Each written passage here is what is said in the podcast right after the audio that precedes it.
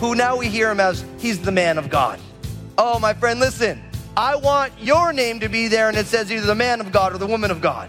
That's the goal. That's what Jesus is doing. Not the really super successful, mean business person, not the most amazing mom who makes the best sandwiches or whatever, or the most amazing mom who works and does 97,000 things. Those things aren't bad, but you should say your name, the woman of God, your name, the man of God. What's your favorite title?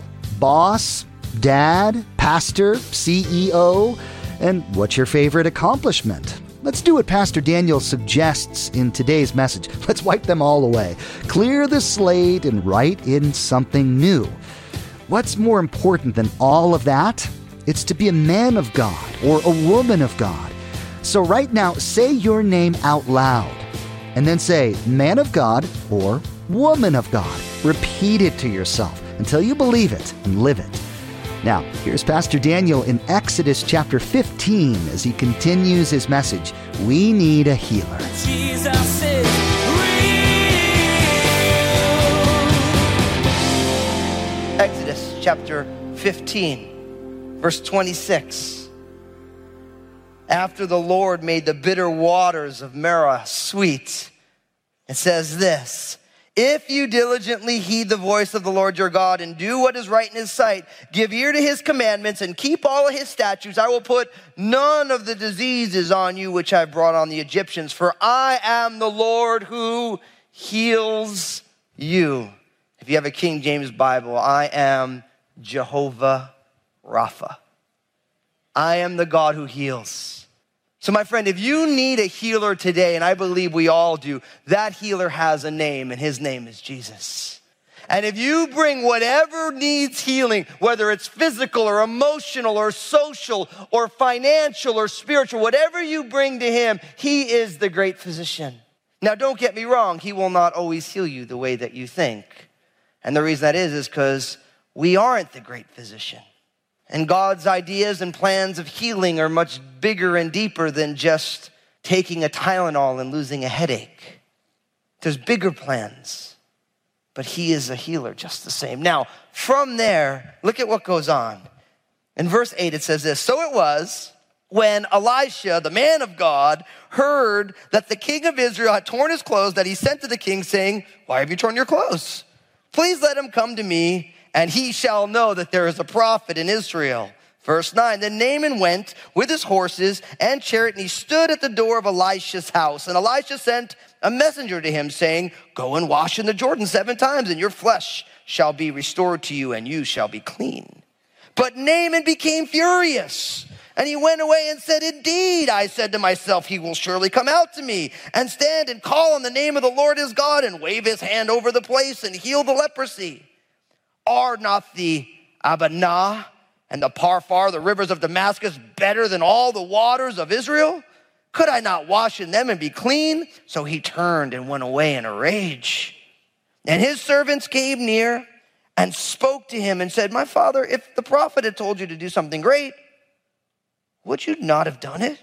How much more then when he says to you, Wash and be clean? So he went down and dipped seven times in the Jordan, according to the saying of the man of God, and his flesh was restored like the flesh of a little child's, and he was clean.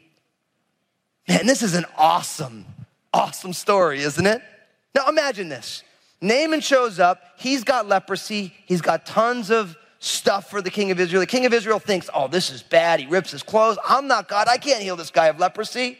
I like all the gear, but it's like, I can't do this. And the king of Syria is picking a fight with me, so this isn't good, right?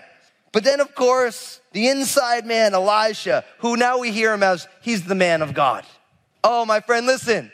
I want your name to be there, and it says either the man of God or the woman of God. That's the goal. That's what Jesus is doing. Not the really super successful, mean business person, not the most amazing mom who makes the best sandwiches or whatever, or the most amazing mom who works and does 97,000 things. Those things aren't bad, but you should say your name, the woman of God, your name, the man of God. And all those other things, those details of your life, which are important, go way down the road. Try it on for size. Say to yourself your name and the man or woman of God. Go try it on. Don't be scared. I'm hoping you're speaking prophetically to yourself. Go ahead, put your name in there Daniel, the man of God. That's kind of terrifying, isn't it? That's who you are in Jesus. That's who you are in Christ. Get used to that. That's who you are. The put your name in, the not really so great person of God, that's not who you are. That's who you used to be. It's who Jesus saved you from. It's who he's transforming you from. People want to say, oh, the name, the ex addict, name, the ex this, the ex that. No, no, no. You're the man or woman of God, my friend. That's who Jesus says you are. So he says you are. But oftentimes we don't believe it really. We kind of believe it. We, nah. Yeah. And thus and thus. When Elijah hears about this, he sends a messenger. I love this. Elijah's so much fun. He heard that the king of Israel tore his clothes, and he sends to the king, Why have you torn your clothes? Do you think that was on like the morning news? King Jehoram tears his clothes because he can't hear lepers. It wasn't, the internet wasn't there. It was like on Twitter, someone takes a quick picture of the king ranting like Kanye or something. It's like, but Elisha's an inside man. He knows what's going on. He's like, what? I love Elisha. He's like, what are you doing? Send the guy to me that they will know that there's a prophet in Israel. And you gotta love this because you know at that point the king was like, Amen, you know? Sends him right over there.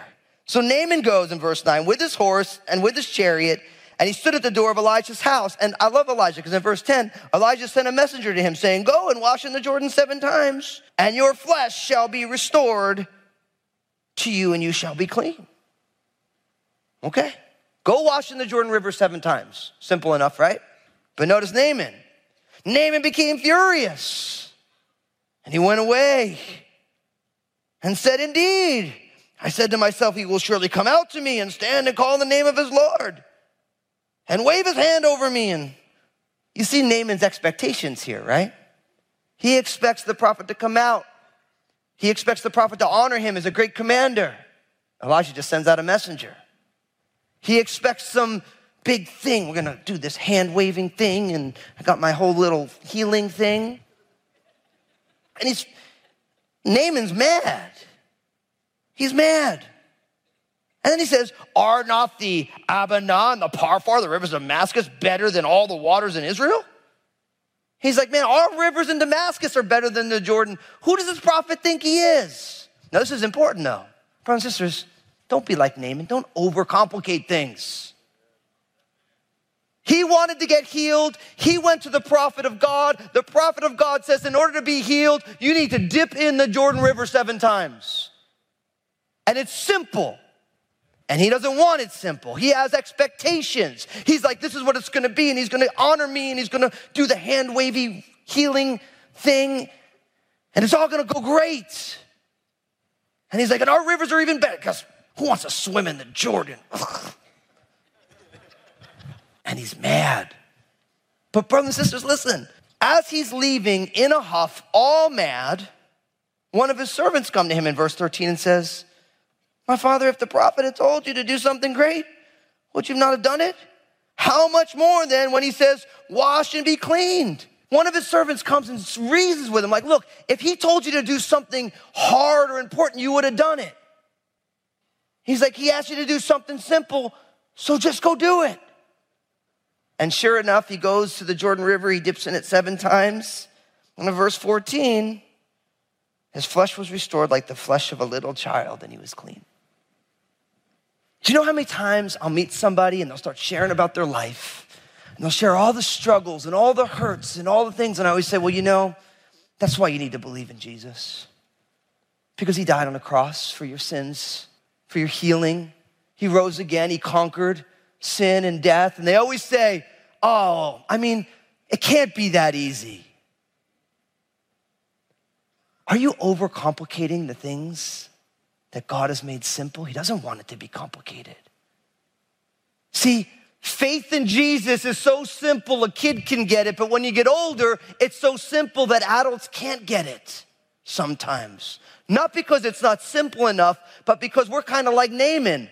I want something special. I want to be honored. I don't want to be told I need to believe in someone who died because of my sins. I want to go and I want to sit like a pretzel and try and empty out my mind. And I want to go to all these retreats and go to see these people all over the place. And I want them to do this special hand thing, you know, thing. And then I'll get what I want.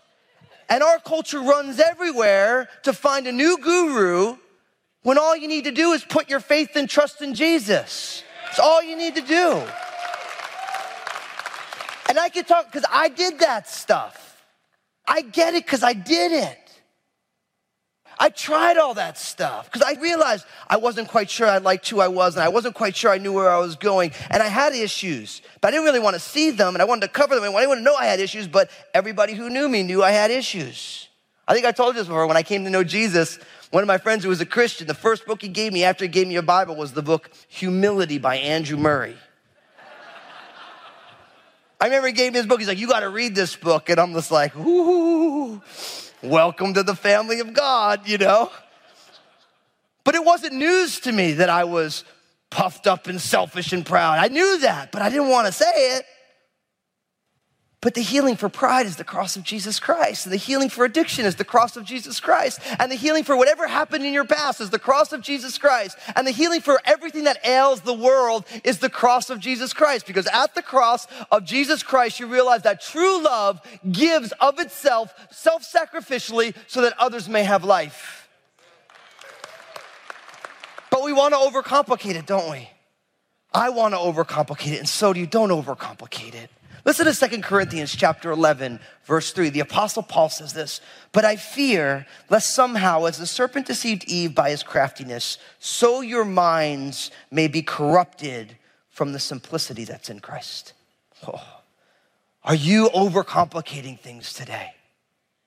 Don't make the same mistake of Naaman. He almost missed God's healing because he wanted to overcomplicate the thing. He's all the reasons why, and none of the reasons made any sense. And a little servant said to him, Listen, if he told you to do something hard, you would do it. Just go do it. It takes five seconds. Dip in seven times. If nothing happens, no harm, no foul. But he goes on in and he comes out totally cleansed, totally healed. Now, in verse 15, look at what happens. And he returned to the man of God he and all of his aides, and he said, Indeed, now I know that there is no God in all the earth except in Israel. Now, therefore, please take a gift from your servant. He said, As the Lord lives, before whom I stand, I will receive nothing. And he urged him to take it, but he refused. And so Naaman said, Then, if not, please let your servant be given two mule loads of earth, for your servant will no longer offer either burnt offering or sacrifice to other gods, but to the Lord only.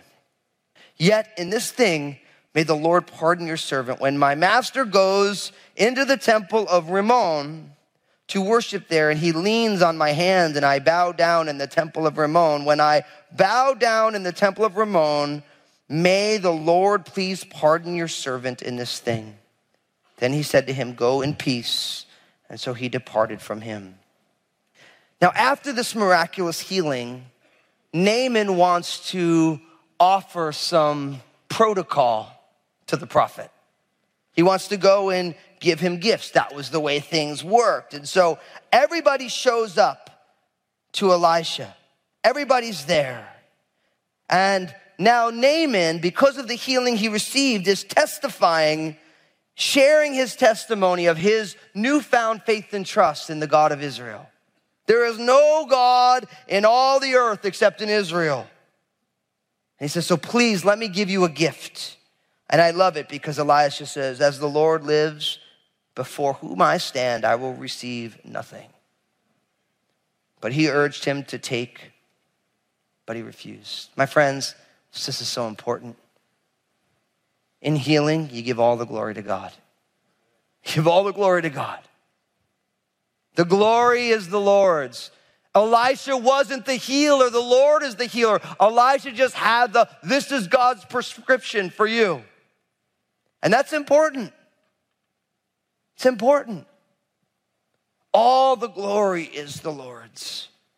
Give the glory to God. This reminds me of one of my favorite verses, a life verse for me, 1 Corinthians 10 31. Therefore, whether you eat or drink or whatever you do, do all to the glory of God. Do all for God's name and God's fame, not for selfish ambition. He wants to bless Elisha as if Elisha did it. And Elisha's like, no, no, no, no. As the Lord lives before whom I stand. See, Elisha gets his own life. He's an inside man. He realized I stand before the Lord. The Lord is alive. He is real, and I stand before him. I can't take anything. I did nothing because the Lord did it. The Lord did. All the glory was given to the Lord. Naaman couldn't give this guy something if he tried. But then Naaman he's new in the faith. He doesn't understand a lot of stuff. So he starts asking questions. He says in verse 17, Let your servant be given two mule loads of earth, for your servant will no longer offer either burnt offerings or sacrifices to other gods to the Lord. That's interesting because really what he's saying is like, Can I take some of the ground from here? See, he's new in Christ and his old superstitions are still there. He was concerned that I'm going to go back to Syria and there's going to be other gods. And at least if I'm going to worship, I want to worship on the ground that God has blessed. Now, listen, I think this is important because I think we forget sometimes that when someone says yes to Jesus, a lot of the old thinking still exists until God works it out of us. People are in process. That's what we always say right? And I think as a church family, something God's really been doing, which is really beautiful, is we're giving people the room to not have all the answers. Because if everybody in a church has all been Christians for, you know, 20 years, then everybody should have it all together. But we're not that church. We have a church of 40 years of history, and some of you have been walking with Jesus long before you got to Crossroads 40 years ago, and some of you are going to say yes to Jesus today. And there's a process in thinking. See, Naaman is a new believer, but he doesn't understand all. He doesn't even know what he doesn't know. So he's like, can, I take some of the earth from here back so that when I'm worshiping, you know, like I only want to worship God, but I want to worship on the ground of Israel. It's superstitious. It's immature. But what's interesting is Elisha doesn't say no either. Fascinating. He doesn't say no. He's not going to die on that hill because Elisha knows that hill doesn't mean anything. You can worship God anywhere. It Doesn't matter what ground you stand on. But I think for some of us as older believers, you're dying on hills that Jesus didn't die on. You're dying on hills because you have preferences. We've got to learn from Elisha to know which fights we should be fighting and which ones we should just let go because it doesn't mean a thing. That's an important word because it's so easy to get all worked up about something that means diddly squat and thus and thus. Doesn't mean anything, but we get all, it gets big in our head. And normally gets big in our head because it was big in someone else's head and they gave us their head trip. Which there ain't nothing worse than that, right?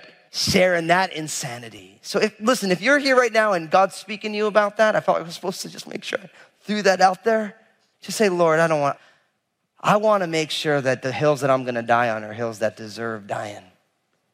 And the other things, I got to give people room to be in process. See, Naaman didn't at that moment need a lecture on all these things. He's brand new. He's testifying and he doesn't know what he doesn't know. And it's not time to give him the theology lesson on how these things work. And here's the Bible and here, let me come here.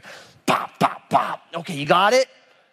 And that's what happens sometimes. People come to know Jesus, and then before you know it, a well intended follower of Jesus is banging them over the head with the Bible about something that it, they don't need their head banged over. They said yes to Jesus, He's doing a work.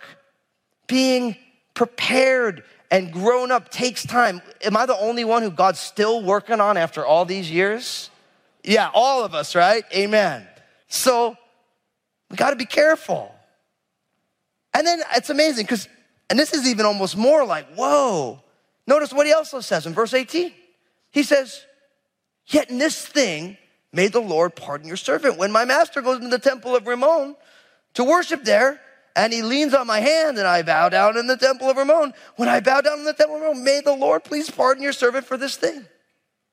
You see what he's saying? He's saying, Look, my boss, the king of Syria, is going to invite me into the temple, and he's going to lean on my hand, and like, will the Lord forgive me for having to do that so that the king doesn't just kill me?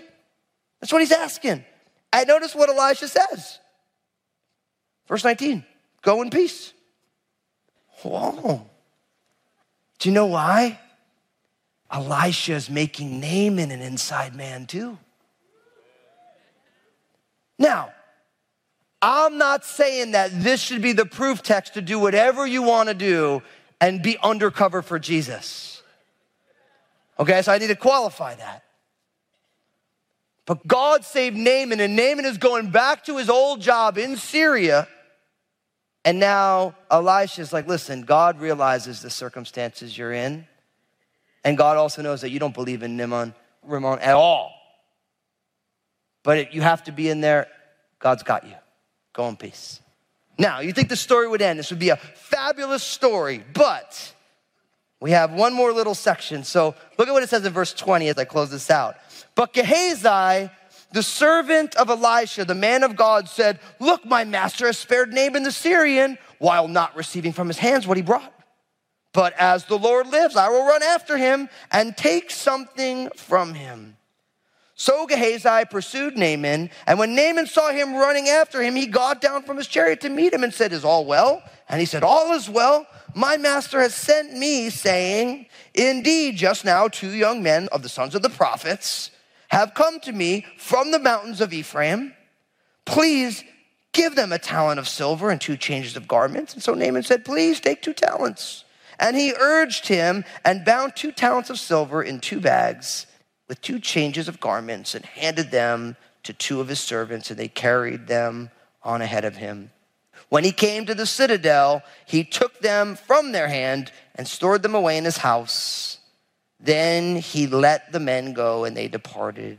Now he went in and stood before his master. Elijah said to him, Where did you go, Gehazi? And he said, Your servant did not go anywhere. And he said to him, Did not my heart go with you when the man turned back from his chariot to meet you? Is it time to receive money and to receive clothing, olive groves and vineyards, sheep and oxen, male and female servants? Therefore, the leprosy of Naaman shall cling to you and your descendants forever. And he went out from his presence, leprous, as white as snow.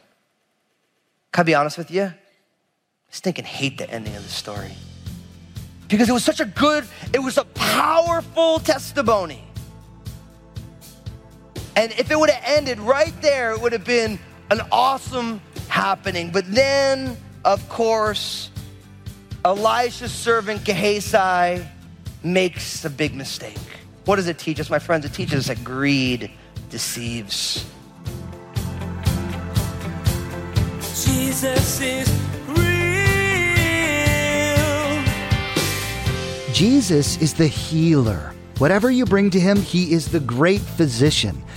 God's ideas of healing are even bigger and deeper than you think. Today, Pastor Daniel showed us through the life of Naaman that while we like to overcomplicate things, God keeps it simple. Salvation is simple enough for a child to understand. But as adults, we often try to make it more complicated. Like Naaman, we want it our way, but God has other plans. Hey everyone, there's a lot happening in the world, and it can keep you pretty busy. But I want to encourage you to take some time and devote it to your spiritual growth. I know God wants to do something in your life, and I'm excited for you to discover exactly what that is. Come join me for a worship service at Crossroads Community Church online so I can share the Bible with you. Join me online at crossroadschurch.net or find me on Facebook Live. We're so glad we can be a part of your life through the ministry of Jesus is Real Radio. Would you like to be a part of what we're doing? We would like to ask that you prayerfully consider becoming a financial partner of this program. Your contribution, no matter the size, will be used to reach people with the gospel message. Find out more at JesusIsRealRadio.com. Thank you for partnering with us. Make sure to tune in again as Pastor Daniel will share the gravity of the battle we find ourselves in. There are battles raging around us on so many levels. These battles are found in families, politics, the economy, and actual wars. But there's a bigger battle raging behind all the others, and it's one that we can't see. If you're fighting people, you're fighting the wrong battle. Come back next time to find out what the real war is. There's more to come from Pastor Daniel's series called Inside Man. Please glance at the clock right now and make plans to join us again for another edition of Jesus is Real Radio.